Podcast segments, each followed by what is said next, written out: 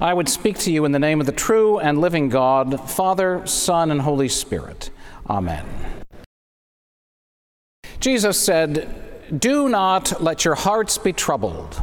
Believe in God, believe also in me. In my Father's house there are many dwelling places. I am the way, and the truth, and the life. No one comes to the Father but by me. Today's reading from the Gospel of John is a paradox. It sets forth two propositions about God that apparently contradict each other. They cannot both be true.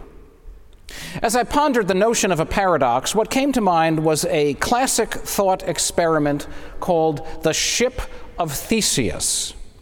The story goes that Theseus, the legendary founder and hero of Athens, travels to Crete, defeats King Minos and his Minotaur, and rescues the captive Athenian children. He sails home and anchors his ship in the harbor where it remains as a symbol of Athenian identity. Every year, the citizens take it out for a commemorative sail to honor the gods.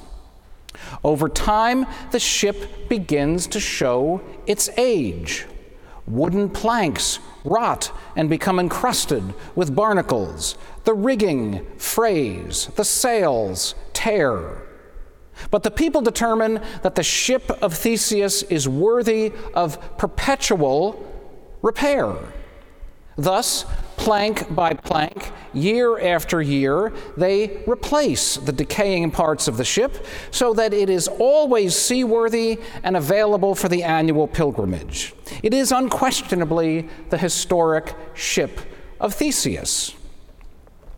Little do the citizens know, however, that every time they remove a plank or a sail from the ship, a dock worker collects the unwanted piece and brings it back to his shop. Soon, the dock worker begins reassembling the discarded parts, and a second ship starts to take shape. After many years, every single plank, sail, rope, and mast of the original ship is replaced, yet collected by the dock worker. Now, two ships claiming to be the authentic ship of Theseus are in existence. The claims contradict each other. Both claims are legitimate. Both cannot be true. Which one is the true ship of Theseus? That's the paradox. Now back to the Gospel of John, where in the 14th chapter we've heard one of the most recognizable, yet one of the most paradoxical passages in all of the Scriptures. Within the first six verses of today's reading, we find two familiar sayings of Jesus, both of which have provided the basis for major strands of theological thinking in the church. Both of these theologies have a vital message that the church needs to hear and preach. Uh, uh, to preach, and the world needs to hear. But strangely, like the two ships of Theseus, the claims they make seem to contradict each other. The two sayings are these John 14, 2 reads, In my Father's house there are many dwelling places. And John 14, 6 reads, I am the way and the truth and the life. No one comes to the Father but by me. One reason today's passage from John is familiar is because we often hear it at funerals. People choose these words in the context of grief because of the breadth and roominess of John 14, 2. In my Father's house there are many dwelling places. This verse is descriptive of an immensely large topic heaven, the Father's house, God's dwelling place that exists in light inaccessible from before time and forever. A great fear in countless people is that they themselves or their departed loved ones won't make it to heaven. They, will, they fear that they, their particular beliefs about God will be judged incorrect or of insufficient intensity. Thus, at the time of death, they will find no friend, no welcome, and no room in God's heavenly home. But in this one verse, on the lips of Jesus, people have heard the wide open, even universal welcome of God's embrace to all sorts and conditions of believers, those whom we might call John 14 2 people, rightly point out that it is the love and the grace of God that saves, not the merits of anyone's correct believing. John 14, 2 people are concerned with the church's ongoing relevance and mission. Will it float? Still today. Will it sail? Still today. Yes, if we proclaim that aboard God's ship you'll find room for everyone. Only four verses later, however, the tone changes. The wide open embrace becomes exclusive. The entrance to the ship becomes narrow. In John 14, 6, Jesus says, I am the way and the truth and the life. No one comes to the Father but by me. So we have left the realm of the universal for the level of the particular. Indeed, here is but one example of a consistent biblical truth, often referred to as the scandal of particularity. God chooses particular nations and individuals and not others to be the focal points of revelation. God poured himself into a covenant relationship with the Jews, as he did no other nation. God poured himself into Jesus, as he did no other person. It's a scandal because God's designated doorways to the Father's house seem too few, too narrow, too culturally constrained to reach a diverse world. How can such particular claims be universally true? Many, even in our own Episcopal Church, maybe even especially in our own Episcopal Church, say that they cannot and should not be true. Actually, a lively debate is ongoing in contemporary theology that in today's pluralistic society, Christians would do well to concentrate on John 14 2 and back off from John 14 6. We should lay down our particular truth claims and acknowledge the legitimacy of all pathways to God. It's interesting to me that no other religion seems pressured to lay down its particular truth claims, but that's another sermon for another day.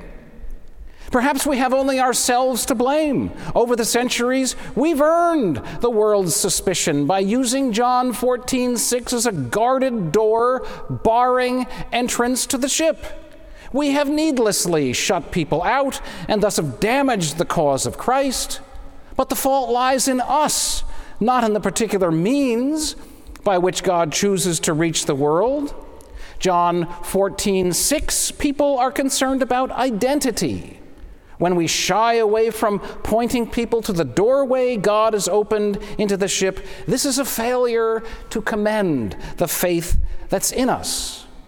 Jesus said, I am the way and the truth and the life. No one comes to the Father but by me. We dilute these words to our own gradual extinction. There you have the paradox between six short verses, within six short verses of John 14. I hope you realize that we're talking about something bigger than an exercise in theological hair splitting. The pastoral implications are enormous who's in and who's out, who's aboard and who is not. John 14, 2, people claim that we are children of God by virtue of creation, and you can't give boarding passes only to those lucky enough to have heard about Jesus. John 14, 6, people counter that we are children of God by virtue of the cross, resurrection, and gift of the Spirit. You can't have a church whose only particular truth claim is that we have no particular truth claim. It's a pickle, as they say. And on and on goes the argument, sometimes with ugly consequences. Today's reading from the book of Acts is an example of the worst of what can happen when passionate people argue about who has the truth and who does not. Stephen, one of the first deacons of the church, was a man whom Luke describes as full of grace and power, doing great signs and wonders among the people. Stephen preached about Jesus in the synagogues, and some of his fellow Jews didn't like it. They fabricated charges against him and brought him before the council. In the run up to today's reading, Stephen stood before his accusers and recast all of salvation history. Israel's response to God, he thundered, was a sordid tale of rebellion. The death of Jesus, he declared, was just the latest example in a long legacy of rejecting the prophets. It was hardly a flattering sermon. It cannot be argued that Stephen was a diplomatic preacher. If Stephen meant to poke the council members in their eyes, he succeeded. If he meant to arouse a reaction, he got one. It would be an understatement to say that an argument ensued. The people were enraged. They dragged Stephen to a pit and stoned him. Still today, it's enough to make you th- throw up your hands in despair. The ship of religion embarks on a journey you may not want to take. Will we ever solve the paradox between the many and the one? Jesus said, Do not let your hearts be troubled. Believe in God. Believe also in me.